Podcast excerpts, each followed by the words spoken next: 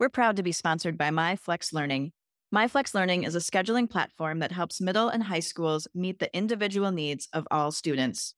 Schools can easily create and manage time for flex blocks, win time, activity periods, RTI, counselor and teacher appointments, and so much more.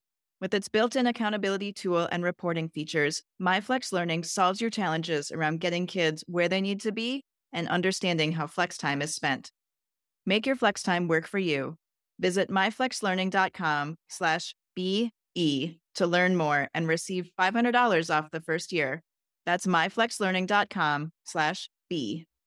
This B Podcast Network show is presented by IXL. Loved and trusted by more than 1 million teachers, IXL enhances your teaching and takes work off your plate so you can make an even bigger impact on your students. IXL delivers personalized learning across a comprehensive pre K to 12 curriculum, including math, language arts, science, and social studies, and helps you assess student performance through actionable, real time insights. Strengthen daily instruction, close knowledge gaps quickly, and set every student up for success. Want to bring IXL to your school? Learn more at ixl.com slash B. That's ixl.com B-E.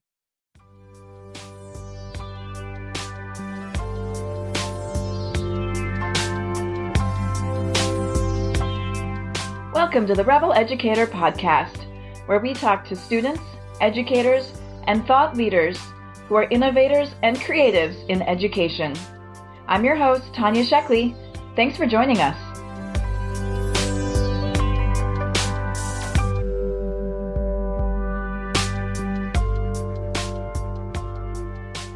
Welcome, everyone. I'm here today with Daniel Bauer. He's the chief ruckus maker at Better Leaders, Better Schools, where he coaches leaders to help them level up through creating a space where leaders feel courageous and can explore the tough questions he presents. He's a former teacher and school principal, as well as a marathon runner. Welcome, Daniel. I'm so glad to see you this morning. Thanks, Tanya, for having me on the show and uh, just saying hello to all the rebel educators out there. This is awesome. Thank you so much. So I imagine through your work with Better Leaders, Better Schools, you have the opportunity to talk to lots of different school leaders. And I would guess that they have many challenges in common. Can you give us an example of some of the tough questions that school leaders are grappling with today and during this period of time? Yeah, you know, obviously, like, what does it look like to pivot during the pandemic has been a consistent discussion. And one thing that I think our community navigated quite successfully because of the community support, right? The other thing that's nice about the, the structure of uh, the mastermind is that people go first. So you'll have this personal board of directors you can rely on for help. And, uh, you know, there were schools that were going back face to face much before other schools and they can learn from their example. So that that's something that we discuss all the time but other things too. You know, teacher shortages are very real and uh, substitutes and those type of challenges, like filling classrooms with adults who can lead it. Uh, we're always talking about like culture, ownership, transfer of uh, power and buy-in, relationship building, that kind of stuff. And we get into a lot about, you know, mindset. Believe it or not, you know, we all have this imposter syndrome and folks sometimes just question and doubt the value that they're creating for their organization or if it's the right path and that kind of thing. And that's why it's really helpful to have a, a group of trusted advisors that you can run your ideas by and they'll tell you what's working and what's not and uh, help you make those better. So those are a few of the topics, but there's many more, of course. Can you talk a little bit about how and why you started the mastermind? If I remember the story correctly, you were working as a principal and you found or, or maybe it was in business after working in schools, you found a group that was similar to this, that was coaching and a group that kind of operated as a board of directors and you hadn't seen anything like that for schools. Can you talk about the problem you were looking to solve and, and how that started? Yeah, you you basically got it right. You know, it was 2015 and my podcast was launching back then, six years ago in September, September 2nd, 2015. And I joined the mastermind at that time and my curiosity was just how do I grow a show and impact a lot of my listeners, the leaders, you know, uh, in local schools. And within six months, I had just such profound return on investment and transformation personally and professionally, that's when the uh, metaphorical light bulb went off. And I said, whoa, who's connecting school leaders like this, right? Uh, these structures of masterminds exist quite prevalently in the business world. But when I did some research, I didn't see it at all in education. And I'm a, I'm a communal guy. You know, I love relationships. And to tell you the truth, back in the day, I wanted to have these like dinner parties within Chicago, invite, you know, the brightest, uh, most talented, interesting educators I knew to the table and just talk about education and leadership at a deep level. But those dinners never got off the ground. And my cooking's good too. So it's not the food, right?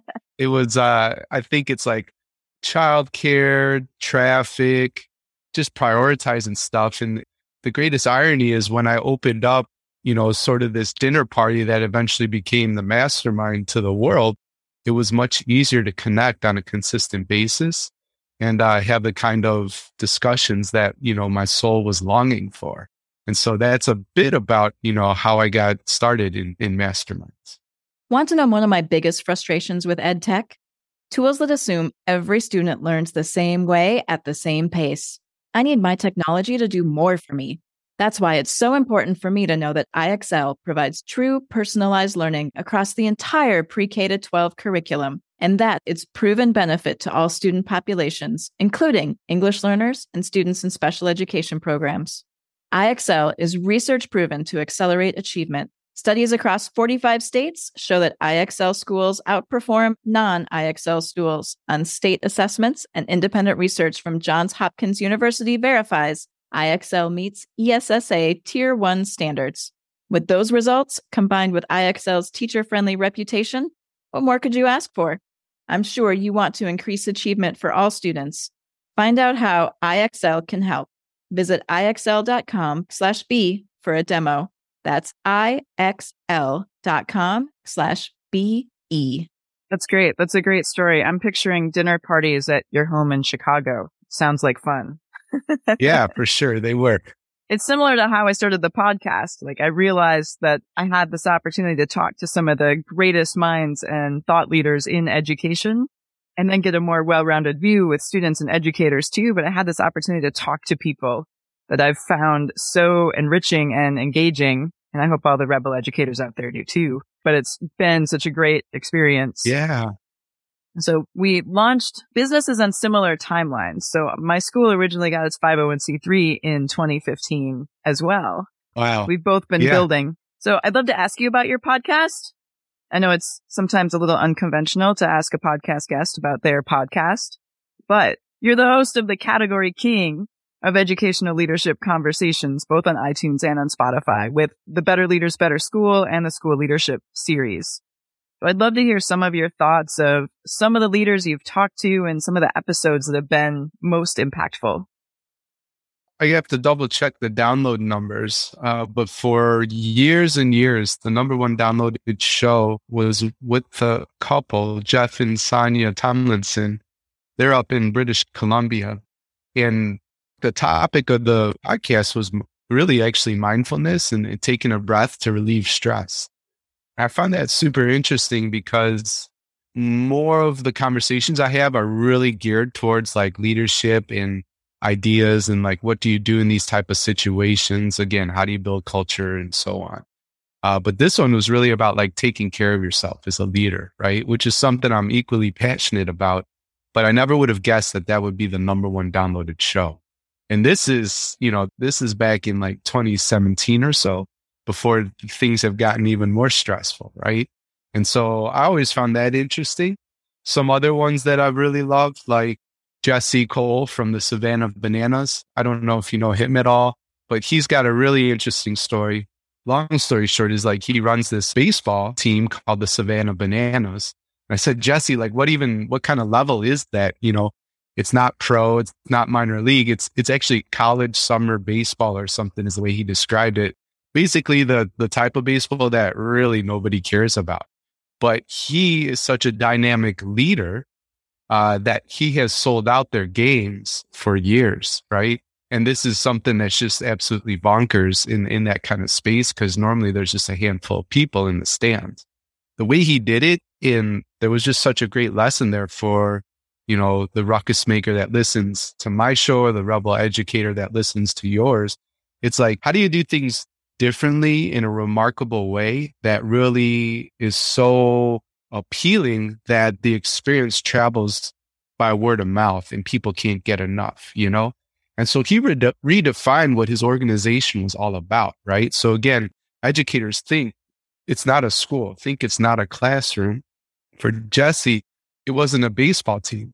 He said, we're an entertainment organization and we're going to be called fans first, right? So everything, all the decisions they made and how they approached the game of baseball was like fan first in mind, not like player centric and salary. It's easier to do probably with a college summer baseball team, but they do all sorts of stuff. Like they had, uh, they, they ran games from the ninth inning to the first, right? And they sing the seventh inning stretch in the third because they were going backwards. Uh, he wears a big yellow tux to every single game because they're the Savannah Bananas. I forget the catchy name they have, but they, they had a, a group of grandmas that come in and sing and dance, you know, for the crowd. And they're just beloved in their uh, community. And so that was, that was a really cool show. One, not because, you know, just because I know him, but his approach to leadership is so fresh and unique. I think that's the kind of thinking we need in education to uh, dream about what's possible. So those are the, those are two examples. And then obviously, I mean, I've talked to really amazing giants in our industry, like a uh, Paul Bambrick Santoyo, you know, leverage leadership, or uh, Eric Sheninger is actually about to record with me to talk about his new book. So just like you, you get to have very interesting conversations with amazing uh, leaders in our space. I, I want to see him in his bright yellow tux in the middle of summer because that sounds both amazing and like terrible for him. yeah, right. but you talked about how he like looked at the team from a different perspective and reinvented the team, not as a baseball team, but as a fan experience. So do you see people doing that throughout your mastermind? And do you see school leaders shifting their thinking the way they look at school? And what, what does that look like for some of the school leaders? Sure. We, we try to have those conversations. And I think one of the other sort of high level discussions that come up quite a bit, it's like, you know, how do you color outside the lines or play outside the boundaries of the box when there is one because of the bureaucracy of school, right? And so I think, you know, the, the best recommendation I ever have for leaders that I support is to run experiments and run pilots and uh, to see how it works. And that if you get traction, you could always scale what that might look like. So from a high level, that's something that we do. I'm not thinking of anything specifically or, you know, that would be groundbreaking that I could share, you know, with the rebel educator listening right now. Uh, that might also be a function of the morning and only a half cup of coffee into the date, but it's me just being real. right on. So when you, you know, when you envision school and school changes and redesigning or reimagining school, what does that idea of a utopian education look like in your head if you were going to build the dream school? Yeah, that's a great question, Tanya. And I can't wait, you know, when you're on my show, just to hear about the great work you're already doing and how you're going to approach a similar question. You know, what like an ideal version of education, some of the things I think about has to do with like equity and justice, that it doesn't matter, you know, where you're born or where you're coming from, that you have access to just an incredibly high quality experience, right? And we know that's not the case right now. And so I think that's got to be a foundational pillar for, you know, uh, education community, like in how they're going to serve their kids. So that's something that I think about a lot. Another aspect of it is just the relevance, right? Making learning extremely authentic. And of course, you know, there's, there's history, there's textbook. There are some traditional pieces that we'll want to keep, but there has to be a greater emphasis, I think, on the uh, the authentic learning experiences, and that's where we could build a bridge to the community, you know, and make the learning come true. If you're in an environmental science class and talking about global warming and all this kind of stuff, well, get out in the community and like do something about it. Like there's real practical steps that you can do absolutely right now. So that's another aspect that I would do is just like project based, very relevant, authentic learning. And I, would want to re, you know, redesign just what the space looks like as well. Schools often have kind of like a hospital slash prison vibe. And I don't know that either are very like welcoming or creative. You know mm-hmm. what I mm-hmm. mean?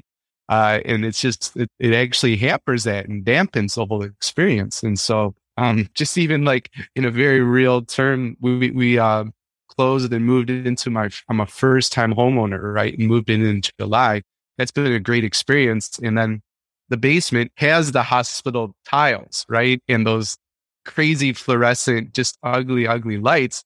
That's coming out as soon as possible. Now I could do that because I'm the homeowner, but it's about the experience we want people to have in our home, right? And what are the actual like emotions that we want people to experience while they're there?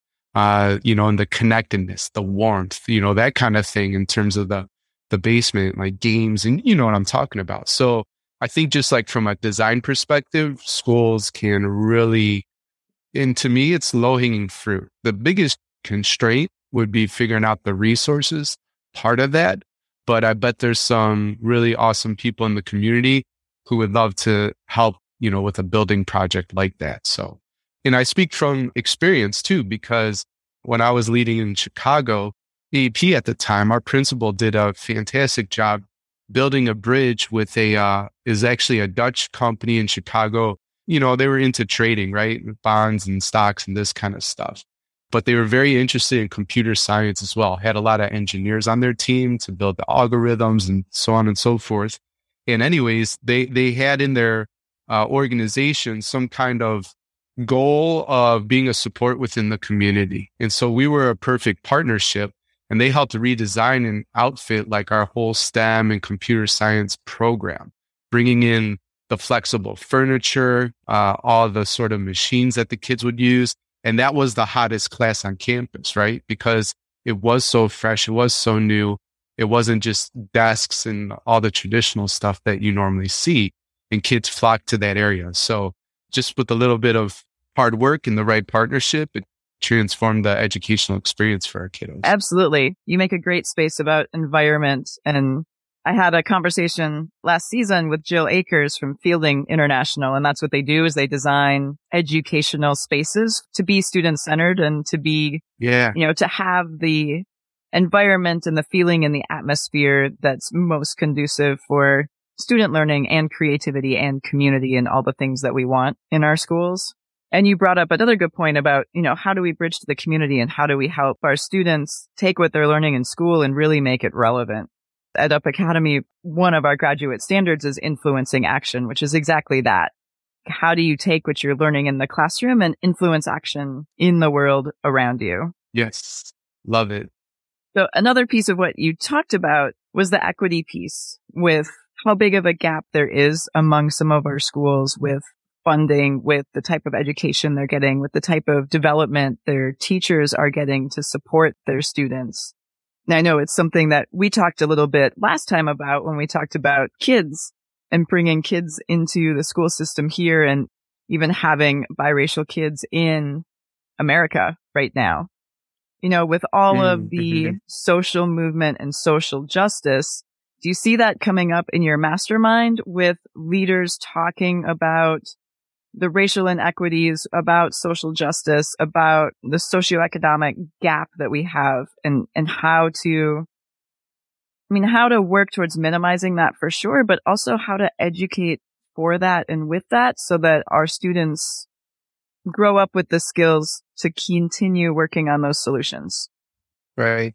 Well, you know, I push, I push that conversation purposely, intentionally within our community. And that's because one, you have to learn from the mistakes of the past to create a better future, right? Or you're doomed to repeat those same mistakes. And so that's, that's important. And then, you know, just with all of that, to me, part of my role is to open people's eyes. I'm not forcing them to uh, take on any sort of perspective or worldview, but I do want them to be exposed to narratives that are probably different than many, not all, but some of our some of our members. that's so important because we we lead in communities that don't look just like the school leader. And i'm talking from my own experience as a white male right? And so i need to care about and uh, be curious and be a learner in terms of other people's experiences that are going to be different than mine so that i could effectively serve them as a leader right so we've we've read books like how to be anti-racist uh, we read recently uh, the person you mean to be and right now we're digging into a, a very difficult book called Caste, which is, it's not like it has, it's not like it's organized like a leadership book, right? It's just a look at the history of the United States, right? And looking at it from a, a, a brown person's perspective and some of the things that that community has experienced, you know, within the, within America. And, uh, that's been a hard read, a very, very difficult read for the majority of our members. So much so they say like, when does it get better? Like, and what's the solution? And the book doesn't really offer anything. So that could be frustrating for the members as well. But I wanted them just to sit in that tension and then to, to discover, I keep telling them, you're the hope. You are the answer, right?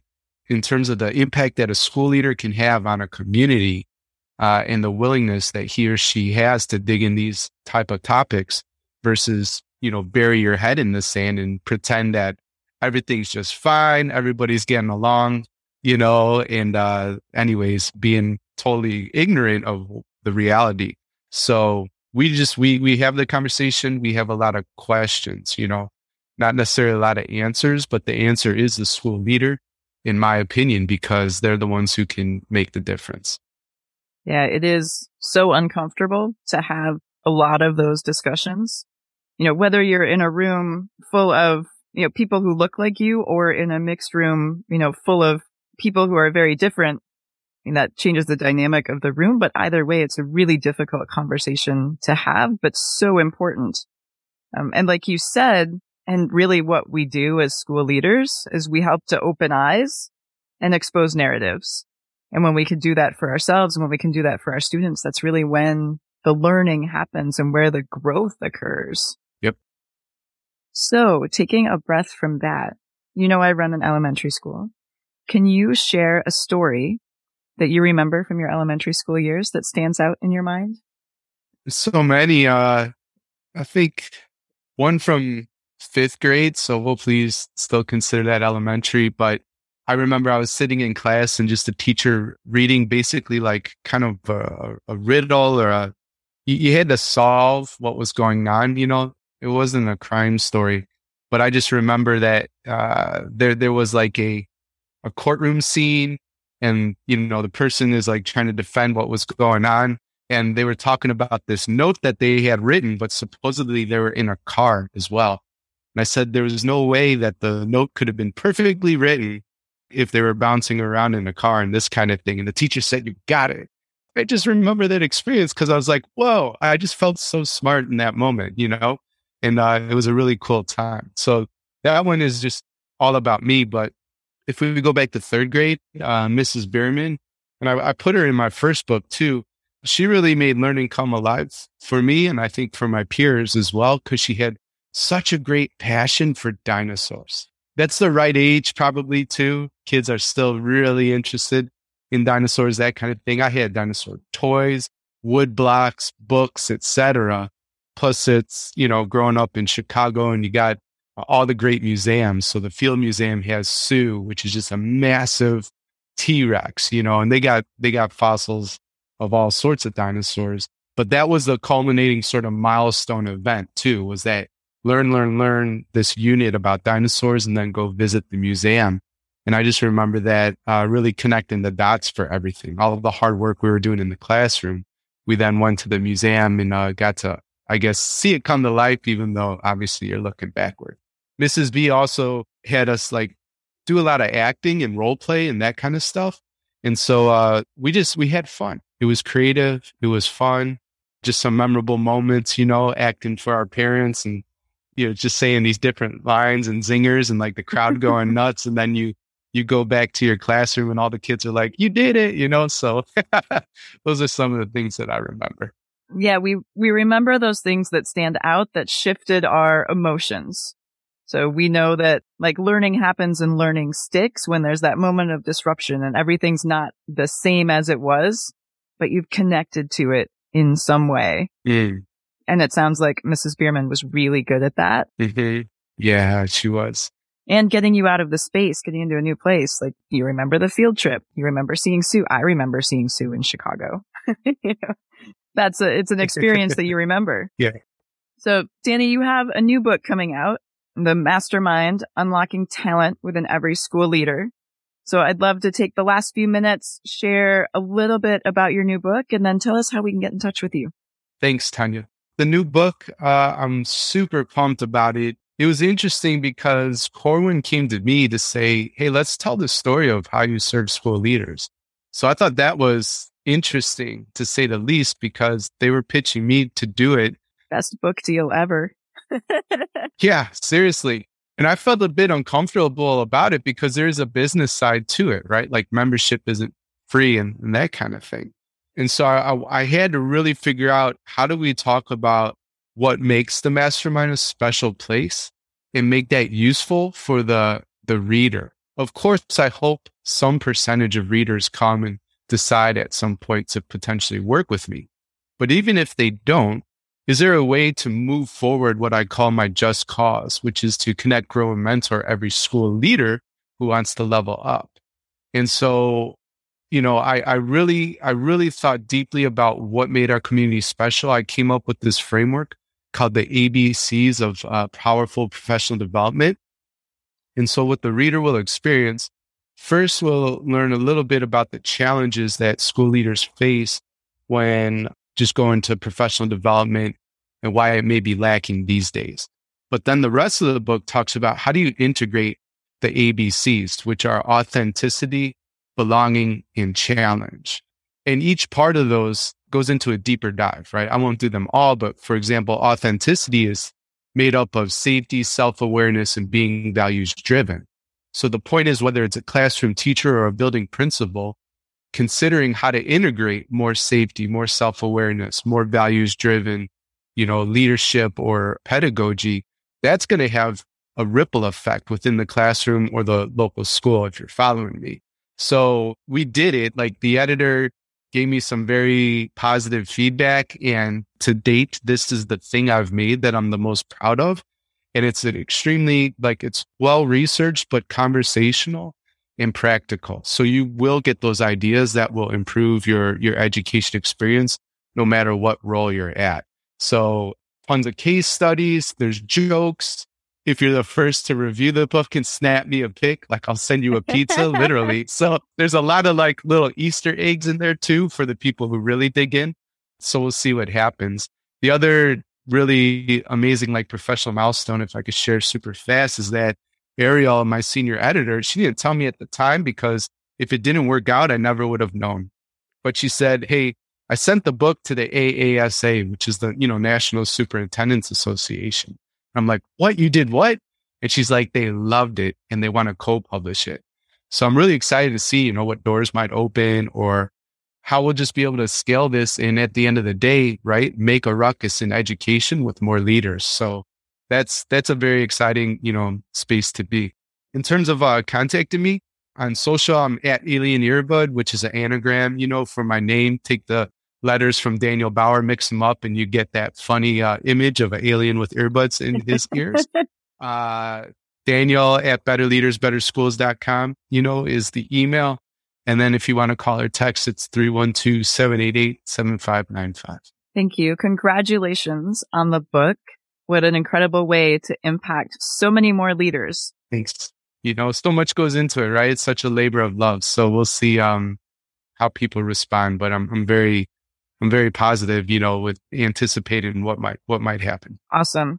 Well, thank you so much for your time this morning. This has been a great conversation. And I look forward to talking with you when I get a chance to be on the Better Leaders, Better School podcast. That's going to be fun. It's going to be great. So thank you so much, Tanya. And uh, hello to all the Rebel educators. Thanks for listening. Thanks, Danny. Thank you for listening to the Rebel Educator podcast. To learn more about us, visit rebeleducator.com. where you can learn about our professional development opportunities for educators and students and see our project library. If you're in the San Francisco Bay Area, check out our progressive, inclusive elementary school, Up Academy, at upacademysf.com. We'd like to say a special thank you to Atmosphere for use of their audio track, Miho. Thanks again for joining us, and we wish you well no matter where your educational journey may lead.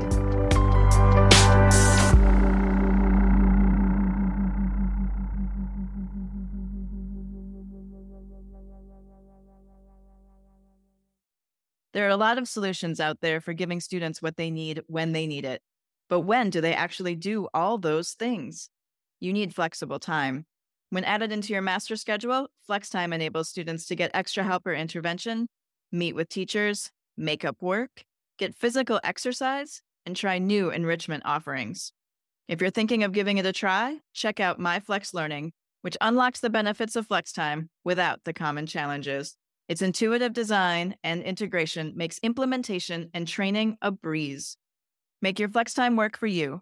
Visit myflexlearning.com slash B to learn more and receive $500 off your first year. That's myflexlearning.com slash BE. Do you want to save time on prep work? Increase achievement for all student populations? Reliably meet Tier 1 standards? You can do it all, but don't waste another minute. Head straight to ixl.com slash B to learn how IXL's research proven teaching and learning platform can help you achieve all these goals. That's ixl.com slash BE.